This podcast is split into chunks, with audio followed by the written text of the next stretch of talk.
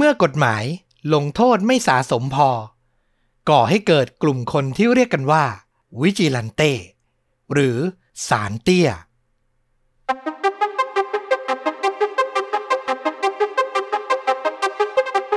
สวัสดีครับ สวัสดีครับ เรื่องจริงยิ่งกว่าหนังพอดแคสต์จากช่องชวนดูดะ อยู่กับต้อมครับ แล้วก็ฟลุกครับ กับเรื่องจริงสุดเข้มข้นจนถูกนำไปสร้างเป็นภาพยนตร์ วันนี้ขอเกริ่นเล็กน้อยว่าหลายปีที่เราทำพอดแคสต์กันมาเนี่ย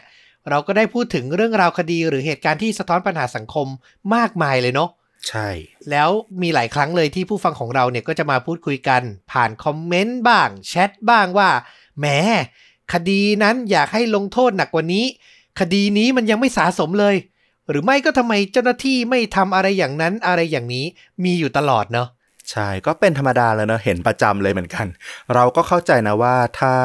ผู้ฟังอะจะรู้สึกอะไรแบบนั้น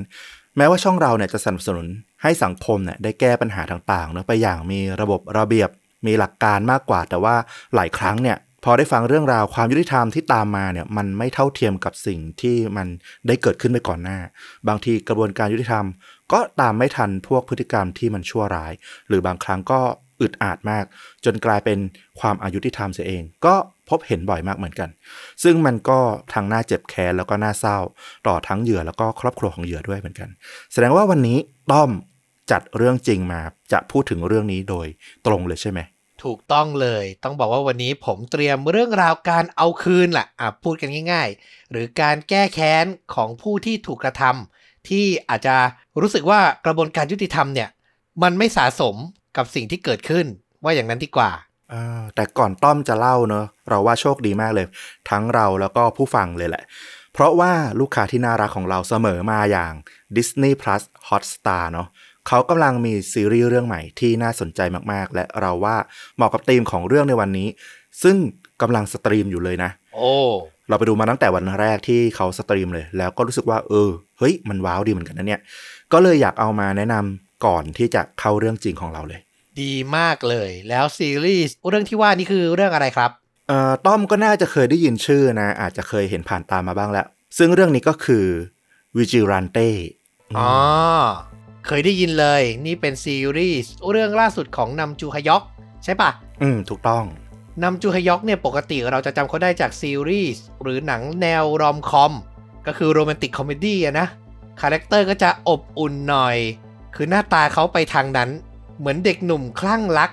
แต่ก็แอบแฝงความเท่เอาไว้อะไรอย่างนั้นน่ะ อืม แต่ว่าในเรื่องนี้ก็บอกว่าขอลืมภาพนั้นไปได้เลยนะ เพราะว่าเขาจะสลัดภาพใส ๆ ที่คุ้นเคยอะมาเล่นบทฮีโร่สายดาร์กแบบโหด ๆ เราก็เลยรู้สึกว่า เออ มันยิ่งดูน่าสนใจขึ้นมากไปอีก เรื่องนี้เนี่ยมันเคยเป็นเว็บตูนมาก่อนนะ ในไทยเองก็ดังมากเหมือนกัน เพราะว่ามียอดผู้อ่านรวมทุกตอนเนี่ยมากกว่า 11 ล้านวิวเลยทีเดียว โอ้โห แถมมียอดโหวตดาวให้กับเรื่องนี้เนี่ยที่เป็นเว็บตูเนี่ยมากถึง 9.7 คะแนนเต็ม 10 เลยด้วย ซึ่งผู้แต่งอย่างคุณ CRG เนี่ยเขาก็ถ่ายทอดความรู้สึก ความอัดอั้นของผู้คนในสังคมที่ได้ติดตามข่าวคดีต่างๆ แล้วก็คงจะรู้สึกเหมือนกันนะว่าทำไมมันเป็นอย่างนั้นอย่างนี้ ซึ่งออกมาได้ดีนะ เราอ่านเนี่ยเราก็เชื่อตามนั้นจริง ๆ แล้วก็คุณคิมคยูซัมซึ่งก็เป็นคนที่วาดภาพให้กับคุณ CRG เนี่ยในเรื่องนี้เนี่ยเขาก็วาดภาพที่ถ่ายทอดลายเส้นออกมาได้แบบดุดัน แล้วก็สวยงามมากๆ ใครติดตามเว็บตูนเนี่ยลายเส้นเนี่ยโอ้โหคิดว่าน่าจะจำกันได้แน่นอน เรารู้สึกว่าเออมันเข้ากันทั้งเรื่องทั้งภาพเลย แต่ก็ต้องบอกว่าตัวซีรีส์เองก็ทำออกมาได้โหด แล้วก็ชวนอินไปกับความคับแค้นของผู้คนเนี่ยให้รู้สึกเหมือนตอนที่กำลังอ่านเว็บตูนของ CRG ใกล้เคียงเลยทีเดียวแหละ งั้นแนะนำคนที่ไม่เคยอ่านแบบผมหน่อยฮีโร่สายดาร์กใน Vigilante เนี่ย เรื่องราวมันประมาณไหน มันก็เป็นเรื่องราวที่พระเอกของเราเนี่ย ที่แสดงโดยนำจูฮยอกเนี่ย เขาจะรับบทเป็นนักศึกษามหาวิทยาลัยตำรวจนะ ชื่อว่าคิมจียงในเรื่อง บ้านเราเนี่ย ถ้านึกอารมณ์ตามนั้นก็คงประมาณนายร้อยตำรวจอะคิมจียงเนี่ยก็เป็นคนที่เรียนเก่งด้วย เป็นตัวท็อปของรุ่นเลย แต่ว่าแรงจูงใจของคิมจียงในการเรียนตำรวจเนี่ยอาจจะไม่ได้เป็นเพราะเรื่องว่ามันเป็นอาชีพที่มั่นคง หรือเป็นความฝันในวัยเด็กแบบที่เด็กทั่วไปรู้สึกต่ออาชีพนี้อะเนาะมันเป็นความรู้สึกที่ค่อนข้างดาร์กเลยตั้งแต่เปิดเรื่องเลย เพราะว่าคิมจียงในตอนเด็กเนี่ยเขาเห็นแม่ตัวเองถูกพวกนักเลงหัวไม้ ซ้อมจนตายต่อหน้าเลยโอ้โหแถมพอตำรวจจับได้ขึ้นศาลคนร้ายก็อ้างเนาะบอกว่าเออเนี่ย เขามีทั้งอาการทางจิต ทั้งเมาทั้งนู่นนี่นั่นอะสารพัดจะอ้างอะก็ปรากฏว่าศาลก็พิจารณาลงโทษโดยบอกว่าเออ ในเมื่อสำนึกผิดแล้วอะก็ลงโทษเบาๆจำคุกแค่ไม่กี่ปี คิมจียงอะเขาก็เลยรู้สึกว่าวันหนึ่งเนี่ยเขาจะต้องลงโทษพวกคนชั่วเนี่ยที่ไม่เคยสำนึกต่อความผิดจริงๆอะแล้วก็ได้รับประโยชน์จากกฎหมายที่มันไม่เท่าทันเนี่ย สักวันหนึ่งเนี่ยต้องทำให้ได้อ พูดแค่นี้ผมรู้สึกว่าเขาสร้างคาแรคเตอร์ตัวเอก พระเอกเนี่ยได้น่าสนใจดี แล้วที่ฟลุกเคยอ่านเว็บตูน มาดูเปรียบเทียบกันกับซีรีส์รู้สึกยังไงบ้าง ก็ต้องบอกนะว่าในเว็บตูนเนี่ยจริง ๆเขาก็เดินเรื่องได้ไวนะแล้วซีรีส์เองเนี่ยก็ยิ่งทำให้กระชับลงอีกเพราะว่าเราเข้าใจว่าน่าจะมีประมาณ 8 ตอนเนอะในซีซั่นที่ 1 ยิ่งเราได้เห็นภาพ มีเสียงต่างๆ ประกอบกันเนี่ยความสมจริงความอินเนี่ยมันยิ่งมากขึ้นอีก ตัวซีรีส์แม้ว่ามันอาจจะไม่ได้รุนแรงสาแก่ใจขนาดในเว็บตูนที่มันใส่กันเต็มที่นะ แต่ว่าเรารู้สึกว่าเออเขาทำการบ้านดัดแปลงมาให้มันเป็นซีรีส์ที่ย่อยง่ายขึ้น แล้วก็ยังคงแก่นเรื่องไว้ได้อย่างครบถ้วนเหมือนเดิมเลย พวกฉากแอคชั่นเนี่ยมันก็จะยังมีความดิบนะแม้ว่าจะไม่ได้โหดมาก แต่ว่ามันยังมีความดิบแบบเกาหลีอยู่ ใครชอบอะไรแบบนี้เนี่ยจะยิ่งสนุกเพราะว่าตัวละครเนี่ยอย่างที่บอก เขาไม่ใช่แบบพวกแนวซูเปอร์ฮีโร่นะมีไม่ไม่ได้มีพลังพิเศษ เป็นคนธรรมดานี่แหละ แต่ว่ามีแรงแค้นที่มันมากกว่าปกติ มันก็เลยมีการสู้กันกับพวกคนร้ายเนี่ยแบบหมัดรุ่นๆ มันก็เลยดูโหดแล้วก็ดิบมาก ๆ เหมือนแบบพวกหนังบู๊เกาหลีเลย และอีกส่วนหนึ่งที่เราชอบนะก็คือ เรื่องราวคดีต่างๆ ในเรื่องเนี่ย มันก็เหมือนกับข่าวที่เราได้เจอในชีวิตจริงของเราเลยนี่แหละ อย่างอันหนึ่งเนี่ยก็มีเรื่องของหมอผู้ชายที่ไป แอบวางยาคนไข้ แล้วก็มีการล่วงละเมิดทางเพศนะพวกคนไข้ผู้หญิงสาวๆ ซึ่งต้อมเนี่ยอาจจะเคยได้ยินมาบ้างว่าเออคดีทางเพศที่เกาหลีเนี่ยเขาก็จะระมัดระวังมากเนาะในเรื่องของเหยื่อก็จะมีการปิดหน้าผู้เกี่ยวข้องต่างๆ ซึ่งดันไปปิดหน้าจนถึงผู้ลงมือก่อเหตุด้วย แล้วพอหมอคนเนี้พ้นโทษเขาก็เลยกลับมาทำงานเดิมได้โดยที่ไม่ถูกไล่ออก โอ้โหคราวนี้พอกลับมาแทนที่จะสำนึกเนาะก็ไปก่อเหตุคดีซ้ำๆอีก มันก็จะสะท้อนถึงความอีหยังวะของกระบวนการยุติธรรมในเรื่อง ซึ่งเขาก็เซตมาเนอะเราก็จะรู้สึกว่าเออเฮ้ย มันเหมือนกับสิ่งที่เราเคยเจอในชีวิตจริงนะ ยิ่งดูก็จะยิ่งอิน ยิ่งแฟนทรูคามนะ อย่างแฟนช่องชวนดูดะของเราเนี่ย ก็จะยิ่งอินเป็นพิเศษ เพราะว่าเชื่อว่าหลายคนดูเรื่องนี้ไปก็จะไปผูกว่า เฮ้ย อันนี้เหมือนคดีนั้นเลย อันนี้เหมือนเรื่องจริงอันนั้นเลย มันก็จะสนุกไปอีก ซึ่งเราเชื่อว่าเรื่องจริงของต้อมวันนี้เองก็น่าจะเข้ากับซีรีส์ที่เราได้พูดถึงวันนี้วิจารันเต้เนี่ยไม่น้อยเลยทีเดียว ก็จะพยายามถ่ายทอดให้ดีที่สุดแล้วกันนะครับสำหรับระดับความรุนแรงของเรื่องจริงในวันนี้ ผมให้ไว้ที่ประมาณ 3-3.5 มีจุดที่ดูโหดร้ายบ้าง แต่ก็ยังอยู่ในระดับที่ผมว่าน่าจะรับไหว เอาละถ้าพร้อมแล้วมาฟังไปพร้อม ๆ กันครับ ย้อนกลับไปวันที่ 24 มิถุนายนปี 2016 ที่รัฐ阿拉สกาสหรัฐอเมริกา มีผู้ชายคนหนึ่งครับ ชื่อว่าชาลส์อัลบี้กำลังใช้ชีวิตที่เงียบสงบยามเช้าอยู่ในบ้านของตัวเอง อยู่ดีๆ เขาก็ได้ยินเสียงเคาะประตูดังขึ้น เขาไม่รู้ครับว่าใครที่เดินทางมาหาเขาตั้งแต่เวลาเช้าขนาดนี้ แต่ก็ไม่ได้คิดถึงภัยอันตรายใด ๆ แม้แต่น้อย ชาลส์เดินไปเปิดประตู แล้วภาพตรงหน้าของเขา คือชายร่างใหญ่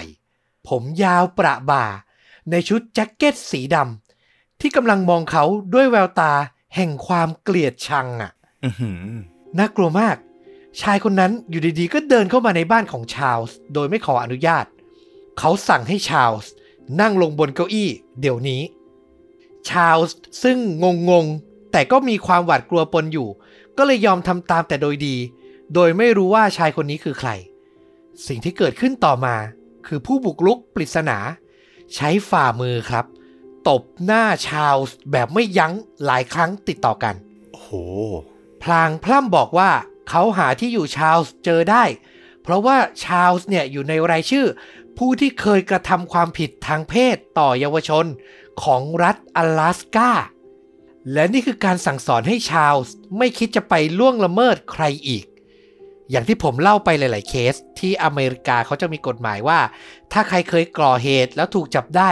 ก็จะถูกขึ้นทะเบียนเอาไว้เนาะอืมไว้ใช้เป็นประโยชน์สำหรับเจ้าหน้าที่รัฐ รวมไปถึงบุคคลทั่วไปในบางรัฐก็จะสามารถเข้าสู่ฐานข้อมูลพวกนี้ ผ่านทางอินเทอร์เน็ตได้ด้วย หลังตบหน้าชาลส์จนหนำใจ ชายคนเดิมก็ขโมยของมีค่าไปสองสามอย่าง แล้วก็เดินออกจากบ้านไป เหมือนไม่มีอะไรเกิดขึ้น ชาลส์รีบโทรศัพท์แจ้งเจ้าหน้าที่ทันที ตัวเขาเนี่ยเคยก่อคดีความผิดทางเพศจริงครับ ตั้งแต่ปี 2003 เรื่องราวเกิดในปี 2016 นะ และบาะแสที่ชายผู้บุกรุกพูดมาก็ถือเป็นข้อมูลสำคัญ ที่ทำให้เจ้าหน้าที่ตำรวจ เริ่มคิดว่าสิ่งที่คนร้ายพูดเนี่ยมันเป็นความจริงหรือเปล่า คนร้ายตั้งตัวเองเป็นสารเตี้ย ลงโทษผู้เคยกระทำความผิดทางเพศเสียเอง หรือเป็นแค่ข้ออ้าง ในการหาทางเข้าไปทำร้ายร่างกาย แล้วก็ขโมยของบ้านคนอื่น นั่นสิคำตอบของคำถามที่เจ้าหน้าที่แล้วก็ฟลุกสงสัย ชัดเจนขึ้นในอีกสองวันต่อมาเท่านั้น เวลาประมาณตีสี่ครับ ชายคนหนึ่งชื่ออันเดรสบาบอสซาตื่นขึ้นมาเพราะได้ยินเสียงเคาะประตูหน้าบ้าน รัวติดกันหลายครั้ง เมื่อเขาลุกจากที่นอนไปเปิดประตู ก็พบชายร่างใหญ่ ผมยาว ในเสื้อแจ็คเก็ตสีดำยืนจ้องหน้าเขาด้วยสีหน้าเครียดแค้นภาพย้อนกลับไปเหมือนเคสเมื่อกี้ เป๊ะๆแต่คราวนี้ชายผมยาวไม่ได้มาคนเดียว เขามีผู้หญิงร่วมแก๊งติดตามมาด้วยอีกสองคนโอ้โหทั้งหมดเดินเข้าบ้านโดยไม่สนใจเสียงคัดค้านของเจ้าของบ้านอย่างบาบอสซาชายผมยาวสั่งให้เจ้าของบ้านนั่งลงบนเก้าอี้ตัวหนึ่ง ซึ่งเหมือนเดิมครับ โดนรุมซะขนาดนี้มาตีสี่อะก็ต้องยอมทำตามแต่โดยดี จากตรงนี้ผู้หญิงที่ติดตามมาคนหนึ่งก็ยกโทรศัพท์มือถือขึ้นมา แล้วก็บันทึกคลิปวิดีโอของเหตุการณ์ ที่กำลังจะเกิดขึ้น ส่วนอีกคนหนึ่งเนี่ยไม่ได้สนใจเลย เดินค้นหาของมีค่าในบ้านเป็นการใหญ่ ตอนนี้คลิปถูกบันทึกแล้วนะ ชายผมยาวก็เริ่มระดมรัวหมัดเข้าใส่ใบหน้าของบาบอสซ่าอย่างไม่ยัง้ง พอหนำใจครับ เขาก็คว้าเอาค้อนโอ้ที่พกติดตัวไว้ขึ้นมาถือ ขู่ว่าจะทำร้ายบาบอสซ่าให้หนักกว่านี้ เขาบอกว่านี่คือการใช้หนี้ในสิ่งที่บาบอสซ่าเคยทำเอาไว้ แต่มันก็เป็นแค่การขู่ ยังไม่ได้ลงไม้ลงมือด้วยการใช้อาวุธจริง เพียงแต่ใช้หมัดเท่านั้น หลังจากก่อการจนหนำใจ ชายผมยาวและหญิงทั้งสองก็ออกจากบ้านไป โดยทิ้งท้ายด้วยการขโมยรถกระบะของบาบอสซ่าขับหนีไปด้วย เจ้าหน้าที่ตำรวจมาตรวจสอบที่บ้านของบาบอสซ่าหลังเขาโทรศัพท์ไปแจ้งเหตุไม่นาน และข้อมูลสำคัญที่ทำให้ตำรวจปะติดปะต่อเรื่องได้ก็คืออันเดรสบาบอสซ่าชายผู้ถูกทำร้ายเนี่ยเคยรับโทษในคดีทารุณกรรมเด็กเมื่อปี 2014 นอกจากนี้เขายังเคยมีความผิดฐานครอบครอง รูปภาพอนาจารของเยาวชนอีกด้วย ตำรวจเริ่มมั่นใจแล้วว่าคดีของบาบอซ่ากับคดีของชาลส์ที่เกิดขึ้นเมื่อสองวันก่อน น่าจะมีความเกี่ยวข้องกัน แล้วก็ไม่ต้องรอนาน ถัดมาอีกสองวัน กลางดึกคืนวันที่ 28 มิถุนายน คาบเกี่ยวเข้าสู่ช่วงเช้าวันใหม่ 29 มิถุนาตำรวจได้รับแจ้งเหตุฉุกเฉินจากผู้ชายคนหนึ่ง โทรมาหน้าตาตื่น เล่าว่าเพื่อนที่แชร์บ้านเช่ากับเขา ถูกทำร้าย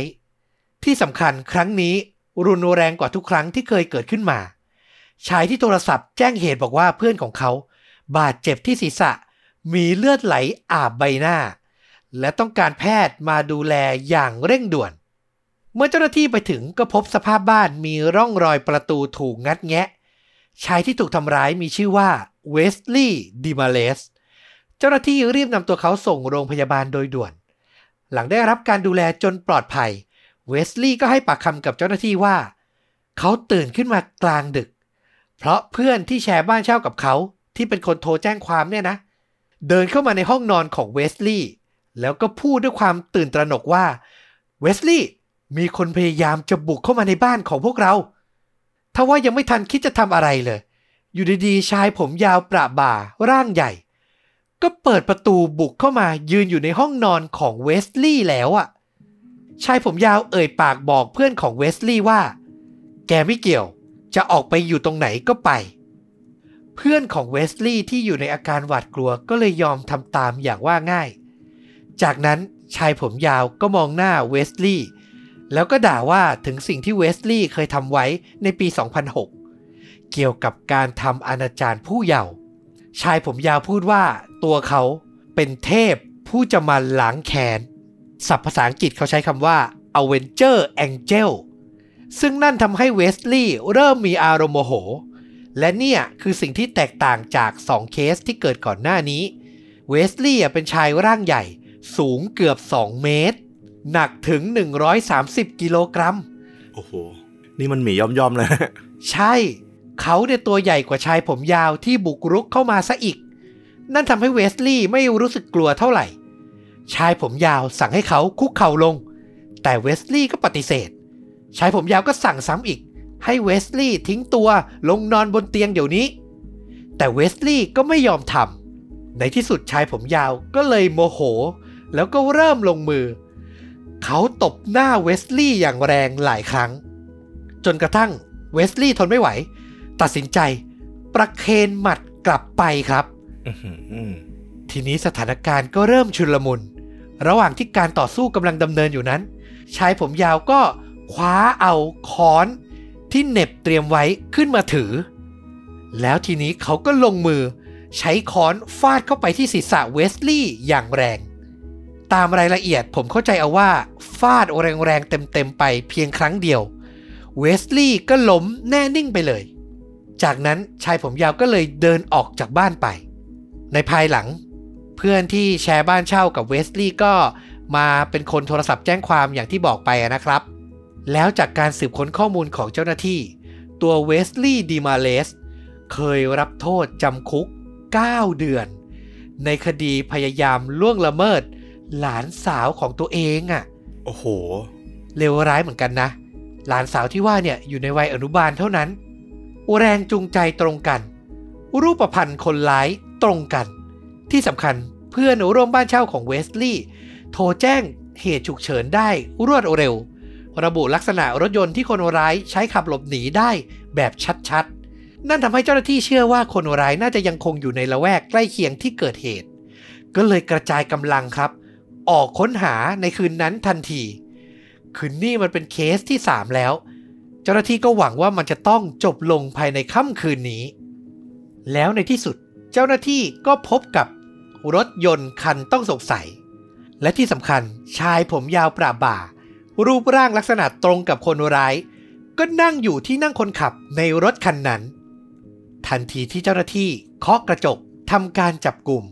ชายคนร้ายก็ให้ความร่วมมือเป็นอย่างดี เขาบอกว่าตัวเองชื่อว่าเจสันวูโควิช เจ้าหน้าที่พยายามซักถามต่อว่า มันเกิดอะไรขึ้นที่บ้านของเวสลีย์กันแน่ อยากให้เจสันอธิบาย แต่เขาก็เฉยไฉไปพูดเรื่องอื่น คือเขาให้ความร่วมมือกับเจ้าหน้าที่ แต่ไม่ได้พูด ไม่ได้ยอมรับสารภาพโดยดีนะ ว่าเป็นคนทำอืมเขาอ้างว่าสิ่งที่เกิดขึ้น ไม่ใช่การบุกลุกเข้าไปโดยพละการของตัวเขา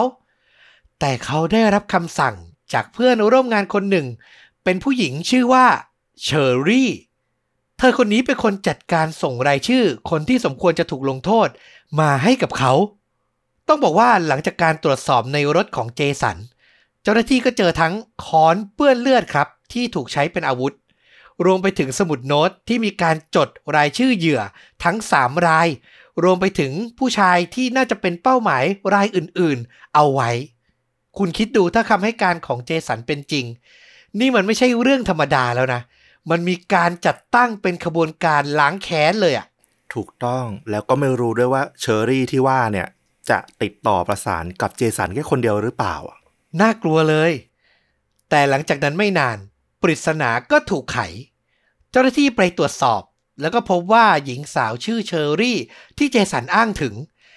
ไม่มีตัวตนอยู่จริงครับ อืมตรวจสอบไปมาทำให้พบว่า เธอเป็นเพียงภาพลวงตา ในจินตนาการที่เจสันสร้างขึ้น ซึ่งนั่นทำให้เจ้าหน้าที่พบเพิ่มเติมว่า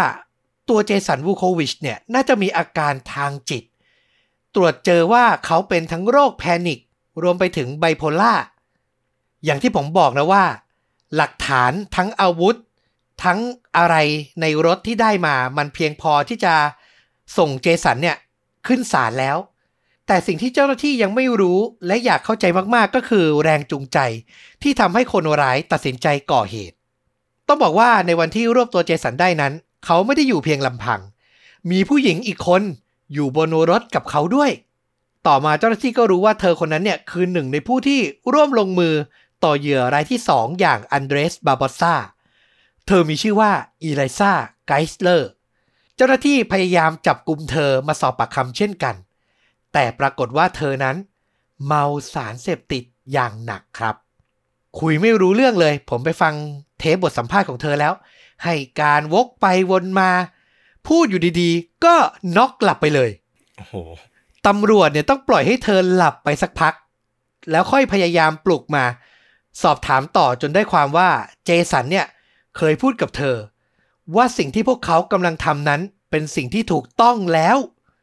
นั่นยิ่งเน้นทำให้เห็นว่าเจสันเนี่ยมีความแค้นต่อผู้กระทำผิดทางเพศต่อเยาวชน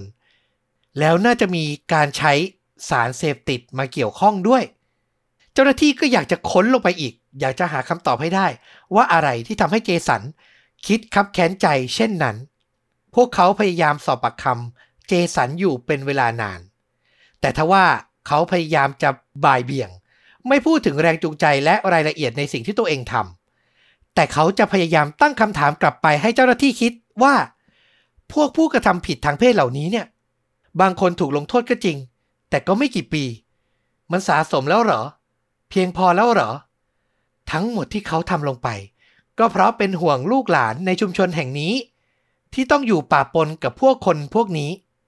มันคือความรู้สึกว่าเป็นหน้าที่ที่เขาจะต้องรับผิดชอบ เป็นสิ่งที่เขาจำเป็นต้องทำ คือตอบคำถามด้วยคำถามว่าอย่างนั้นเถอะอืมสุดท้ายพอไม่ได้แรงจูงใจจากปากของเจสัน เจ้าหน้าที่ก็ต้องขุดค้นไปในประวัติ ไปคุยกับแหล่งข่าวที่อาจจะสามารถให้ข้อมูลได้ และนั่นทำให้เจ้าหน้าที่ทราบว่าเจสันเคยได้รับโทษจำคุกมาก่อนครับ จากคดีลักขโมยรวมไปถึงเรื่องยาเสพติด และยังได้รู้มาอีกว่าเขาเคยติดต่อหาคนมาร่วมแก๊ง เพื่อออกตามล่าผู้กระทำผิดทางเพศต่อเยาวชน สุดท้ายได้ข้อมูลเพิ่มแค่นี้ ยังไม่เห็นแรงจูงใจอยู่ดี เพราะเจ้าตัวไม่ปรีปาก แต่อย่างที่บอกหลักฐานพร้อมแล้ว แม้ไม่มีคำรับสารภาพอย่างเป็นทางการ แต่เจสันก็ถูกตั้งข้อหาบุกรุก และทำร้ายร่างกาย รวมกว่า 18 ข้อหา เขาต้องอยู่ในเรือนจำระหว่างต่อสู้ในชั้นศาล เวลาผ่านไปถึงวันที่ 16 กันยายน 2016 เกือบ 3 เดือนหลังก่อเหตุ ในที่สุด แรงจูงใจของชายผมยาว Avenger Angel คนนี้ก็ถูกเปิดเผย แล้วมันไม่ได้มีใครมาให้ข้อมูลเลย มันคือการเปิดเผยผ่านจดหมาย ที่ตัวเจสันเองเขียนถึงสถานีข่าวแห่งหนึ่ง เขาเริ่มต้นจดหมายด้วยการอ้างว่ายินดีที่จะทำข้อตกลง รับสารภาพกับเจ้าหน้าที่ของรัฐ เพื่อให้คดีนี้สิ้นสุดโดยไม่ต้องสอบสวน แล้วเขาจะยอมรับโทษจำคุก เท่ากับที่ชายทั้งสามคนที่เขาลงมือทำร้าย เคยได้รับ แล้วให้บวกไปกับโทษที่พ่อเลี้ยงของเขา สมควรได้รับด้วยหืมเนี่ยแหละคือการเปิดปมเลยเนื้อความในจดหมายของเจสันเปิดเผยว่า หลังจากแม่ของเขาแต่งงานใหม่ เขากับพี่ชายที่มีชื่อว่าโจเอล ต้องไปใช้ชีวิตอยู่กับพ่อเลี้ยงที่มีชื่อว่าแลรี่ลีฟูลตันตั้งแต่ตัวเขาเนี่ยอายุเพียง 4 ขวบ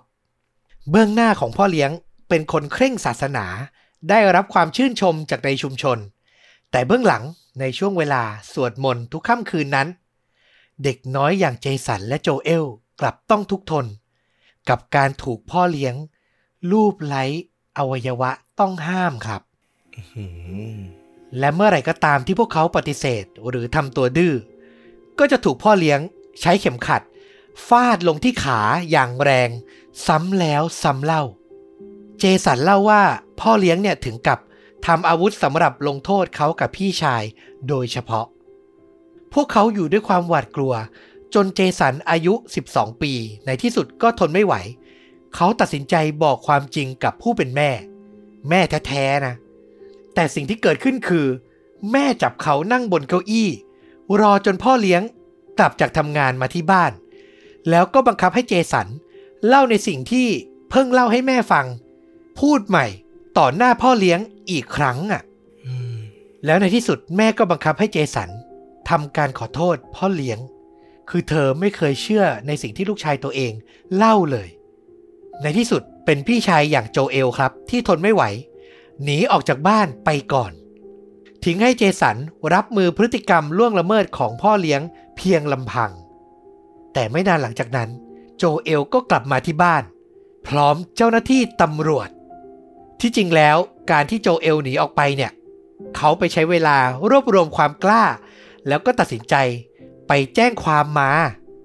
และนั่นทำให้การสืบสวนตัวพ่อเลี้ยงเริ่มขึ้น ศาลตัดสินว่าแลลี่ลีฟูตันมีความผิดมีพฤติกรรมที่ไม่เหมาะสมจริง ควรได้รับโทษจำคุก 3 ปี แต่เนื่องจากพ่อเลี้ยงอย่างแลรี่ยอมรับสารภาพ แล้วก็ยินยอมทำข้อตกลงกับเจ้าหน้าที่ ข้อตกลงที่ว่านี้ก็คือ โทษจำคุก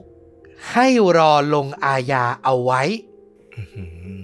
ผมไม่แน่ใจเหมือนกันว่าพฤติกรรมการรูปไล้ หรือการลงโทษในทางอื่นเนี่ยมันไม่ชัดเจนพอ รวมไปถึงช่วงเวลาที่เกิดขึ้นมันอาจจะยังเป็นยุคที่การล่วงละเมิดยังไม่ได้ถูกตั้งเป็นประเด็นสังคมอย่างมากมายอะนะ ส่วนใหญ่ก็จะชอบปิดบังอย่างแม่ของเจสันเนี่ยเห็นได้ชัดเลย เธอก็จะพยายามปฏิเสธ ไม่เชื่อว่ามันมีอยู่จริง สามีใหม่ของเธอ เคร่งศาสนาขนาดนั้น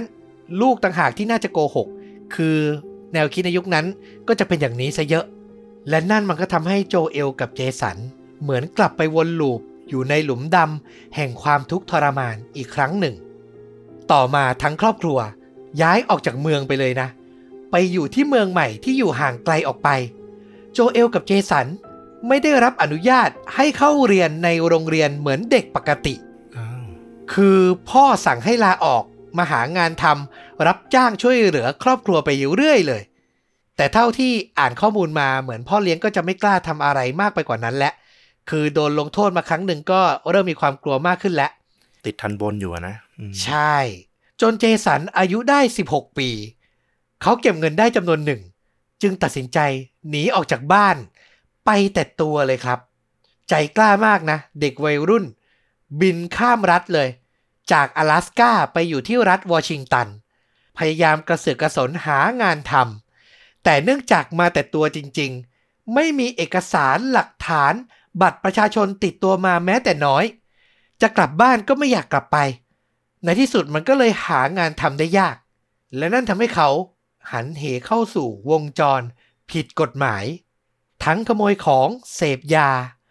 ต้องบอกว่าระหว่างช่วงอายุ 20-30 ปี เจสันใช้เวลาเหล่านี้ วนเวียนอยู่ในเรือนจำเกือบครึ่งชีวิต จนถึงปี 2008 เขาก็ตัดสินใจว่าจะกลับมา เริ่มต้นชีวิตใหม่ มาลงหลักปักฐานครั้งใหม่ ที่บ้านเกิดที่รัฐ阿拉สกาเจสันก็พยายามหางานสุจริตทำแต่ทำไปทำมา เขาก็อ้างว่าบาดแผลจากการถูกล่วงละเมิดในวัยเด็ก ตามหลอกหลอนให้เขากลับเข้าสู่วังวนของอาชีพผิดกฎหมายอีกครั้ง เขาถูกตัดสินให้รับโทษจำคุกซ้ำอีก 6 ปี บวกกับอีก 3 ปี จากคดีที่ก่อระหว่างอยู่ในเรือนจำจนในที่สุดผลโทษออกมาครั้งล่าสุดเนี่ยในปี 2016 เขาเริ่มต้นมองย้อนกลับไปในชีวิต แล้วก็เกิดความคิดที่ว่า ทั้งหมดนี้ที่เขาต้องเจอความทุกข์ทนมา มันเป็นเพราะสิ่งที่เขาเจอในวัยเด็ก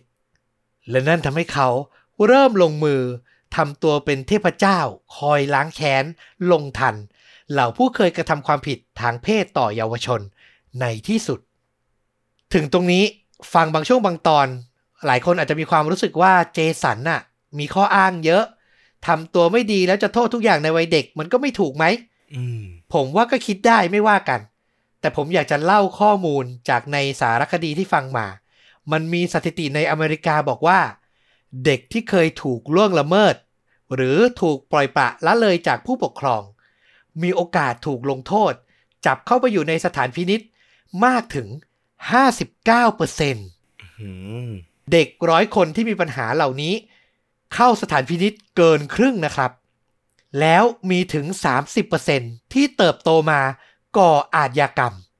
ซึ่งจะมีแรงจูงใจเป็นการอยากแก้แค้น ผู้ที่เคยกระทำชำเราตัวเองในวัยเด็ก แต่ไม่ได้หมายความว่าจะไปจัดการคนที่ทำผิดต่อตัวเองเสมอไปนะ พวกเขาอาจจะก่อเหตุกับคนอื่น แต่มีแรงจูงใจจากบาดแผลในวัยเด็กตรงนี้ คือผมอยากจะชี้ให้เห็นจากสถิตินี้ว่า เราจะบอกว่าสิ่งที่เจอในวัยเด็กไม่เกี่ยวข้อง ก็ไม่สามารถพูดได้เต็มปากเช่นเดียวกันอืมบทสรุปของเจสัน เมื่อจดหมายของเขา ที่เขียนหาสื่อมวลชนกลายเป็นข่าวดัง ก็มีชาว阿拉สกามากมาย ที่ออกมาสนับสนุน บางคนไม่อยากให้เขาเข้ารับโทษเลยด้วยซ้ำ ทนายความของเจสันพยายามต่อสู้ในชั้นศาลโดยอ้างว่า เขารับโทษมาทั้งชีวิตแล้ว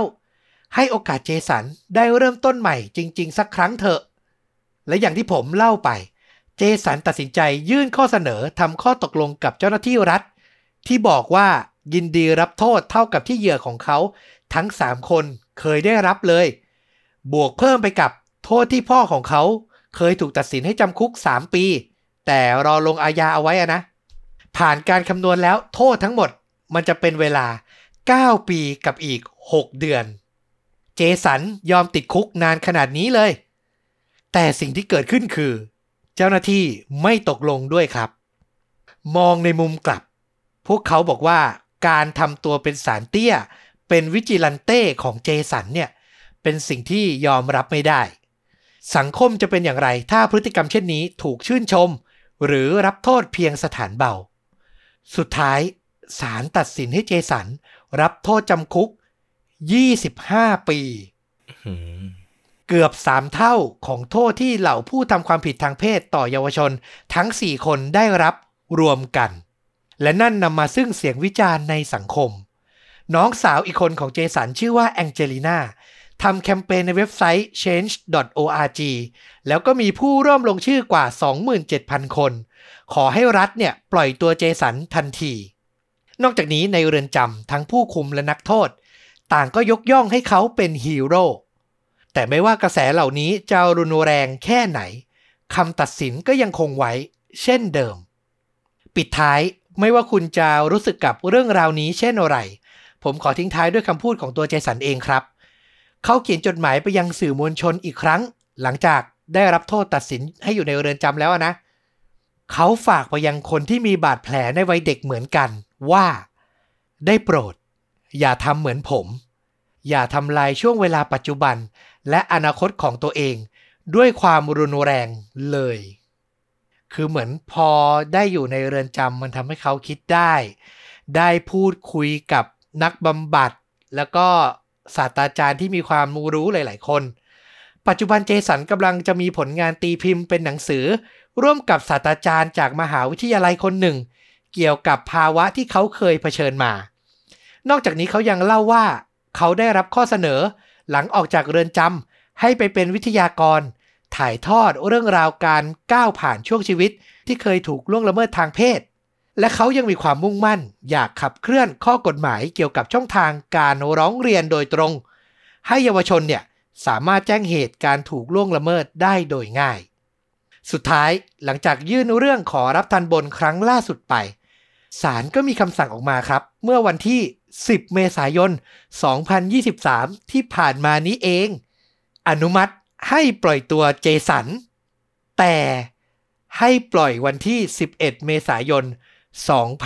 2028อืมคืออีกประมาณ 5 ปีจากวันนี้ ก็เป็นคำสั่งที่ได้รับเสียงวิพากษ์วิจารณ์จากสังคมไม่น้อยเลย อนุมัติ แต่ปล่อยให้รอไปอีกหลายปี ผมไม่รู้เหมือนกันว่าเจ้าหน้าที่รัฐหรือศาลที่เกี่ยวข้องกับคดี ตั้งแง่กับเจสันอะไรบางอย่างหรือเปล่า อันนี้ก็ต้องวิพากษ์วิจารณ์แล้วก็พูดคุยกันต่อไป สุดท้ายจริงๆ อยากฝากแหล่งข้อมูลที่มาของคดีจากช่อง EWU Crime Story Time ผมชื่นชมมากเป็นช่องที่นำเสนอข้อมูลการสืบสวน รวมไปถึงบทสัมภาษณ์ ผู้กระทำผิดได้ครอบคลุมรอบด้าน ใครสนใจมีความรู้ด้านภาษาอังกฤษ ผมจะแปะลิงก์เอาไว้ที่ท็อปคอมเมนต์ใน YouTube เช่นเคยนะครับอืมหลังจากฟังเรื่องจริงของต้อมนะ อย่างหนึ่งเราว่าซีรีส์วิจิลันเต้มันมาได้จังหวะที่ดีมากสำหรับเรานะ คือนอกจากมันตั้งคำถามให้ผู้คนฉุกคิดว่ากระบวนการของสังคม มันมีช่องโหว่อะไร ที่ควรแก้ไขได้อีกอะเนาะ แน่นอนว่าทุกอย่างมันยังไม่ได้สมบูรณ์หรอกมันก็ต้องปรับเปลี่ยนไปตามบริบทของสังคมที่ผ่านไป ซึ่งเป็นอะไรที่พวกเราสองคนพยายามชวนให้ถกเถียงแล้วก็เล็งเห็นมาตลอดด้วย ถูกต้องเลย และผมว่าซีรีส์ที่นำเสนอประเด็นเหล่านี้ ก็เป็นส่วนหนึ่งที่ขับเคลื่อนให้ผู้คนตั้งคำถาม ได้เป็นอย่างดีเหมือนกันเนาะอืมก็ต้องบอกว่าใน Disney Plus Hotstar ก็มีซีรีส์คุณภาพที่ดัดแปลงมาจากเว็บตูนหลายเรื่องแล้ว ที่เพิ่งพูดถึงหยกๆไป ก็คือ Moving นั่นเอง อันนั้นก็ต้องบอกว่าสุดเหมือนกันนะ ประเด็นเรื่องเกาหลีเหนือเกาหลีใต้ หน้าที่ที่ทำต่อประเทศชาติต่อรัฐ หรือต่อครอบครัว คุณจะเลือกทำอะไรแบบไหน ผมว่าก็มีความน่าสนใจ แต่ถ้าพูดถึงตอนนี้ฮีโร่สายดาร์กก็คงต้องยกให้ Vigilante ที่ฟลุกแนะนำก่อนเลย ก็ขอแนะนำให้ชาวชดูดะทุกท่าน ลองไปรับชมกันดูนะครับ ตอนนี้สตรีมแล้วเรียบร้อย ทุกวันพุธ พุธละ 2 ตอน มีทั้งหมด 8 ตอนจบ ใครดูแล้วคิดเห็นเกี่ยวกับคดีหรือเนื้อเรื่องยังไง ก็มาคอมเมนต์พูดคุยกับต้อมกับฟุกได้เหมือนเช่นเคยนะครับสำหรับวันนี้ก็ครบถ้วนแล้วกับเรื่องจริงยิ่งกว่าหนังตอนพิเศษ แล้วกลับมาพบกันได้ใหม่ในตอนต่อๆไป วันนี้ลาไปก่อน สวัสดีครับ สวัสดีครับ